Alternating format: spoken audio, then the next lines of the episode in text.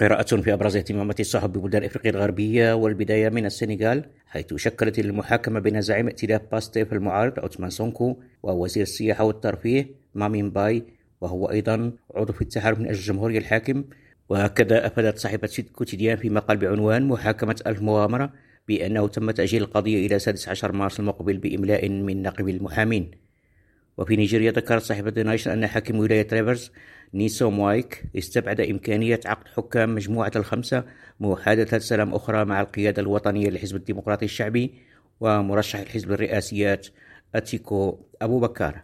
وأضافت الصحيفة أن الحاكم نفى التلميحات القائلة بأن مجموعة من خمس حكام الذين يناضلون من أجل العدالة والإنصاف والحياد في الحزب الديمقراطي الشعبي يعملون ضد التيار مسجلة أن المسؤول قال إن عمل مجموعة النزاهة كان سليما وسيظهر ذلك في الخامس وعشرين فبراير. وفي كوت ديفوار أفادت فراتيرنيتي ماتان أن المدير العام للمجلس الأعلى لأرباب مقاولات النقل البري في كوت ديفوار ديابي إبراهيم أثنى على قرار فتح الحدود البرية الذي تم اتخاذه في مجلس الوزراء الأخير. وكتبت الصحيفة أن هذا الإجراء الحكومي الجدير بالثناء أسعد الأسرة الكبيرة لسائقي النقل البري في كوت ديفوار. أما في الجابون فأفادت لينيون أن رئيس الجابون علي بونغو أونديمبا سيشارك في الدورة العادية السادسة والثلاثين لمؤتمر رؤساء دول وحكومات الاتحاد الإفريقي التي تعقد يومي 18 و 19 فبراير في أديس أبيبا بإثيوبيا.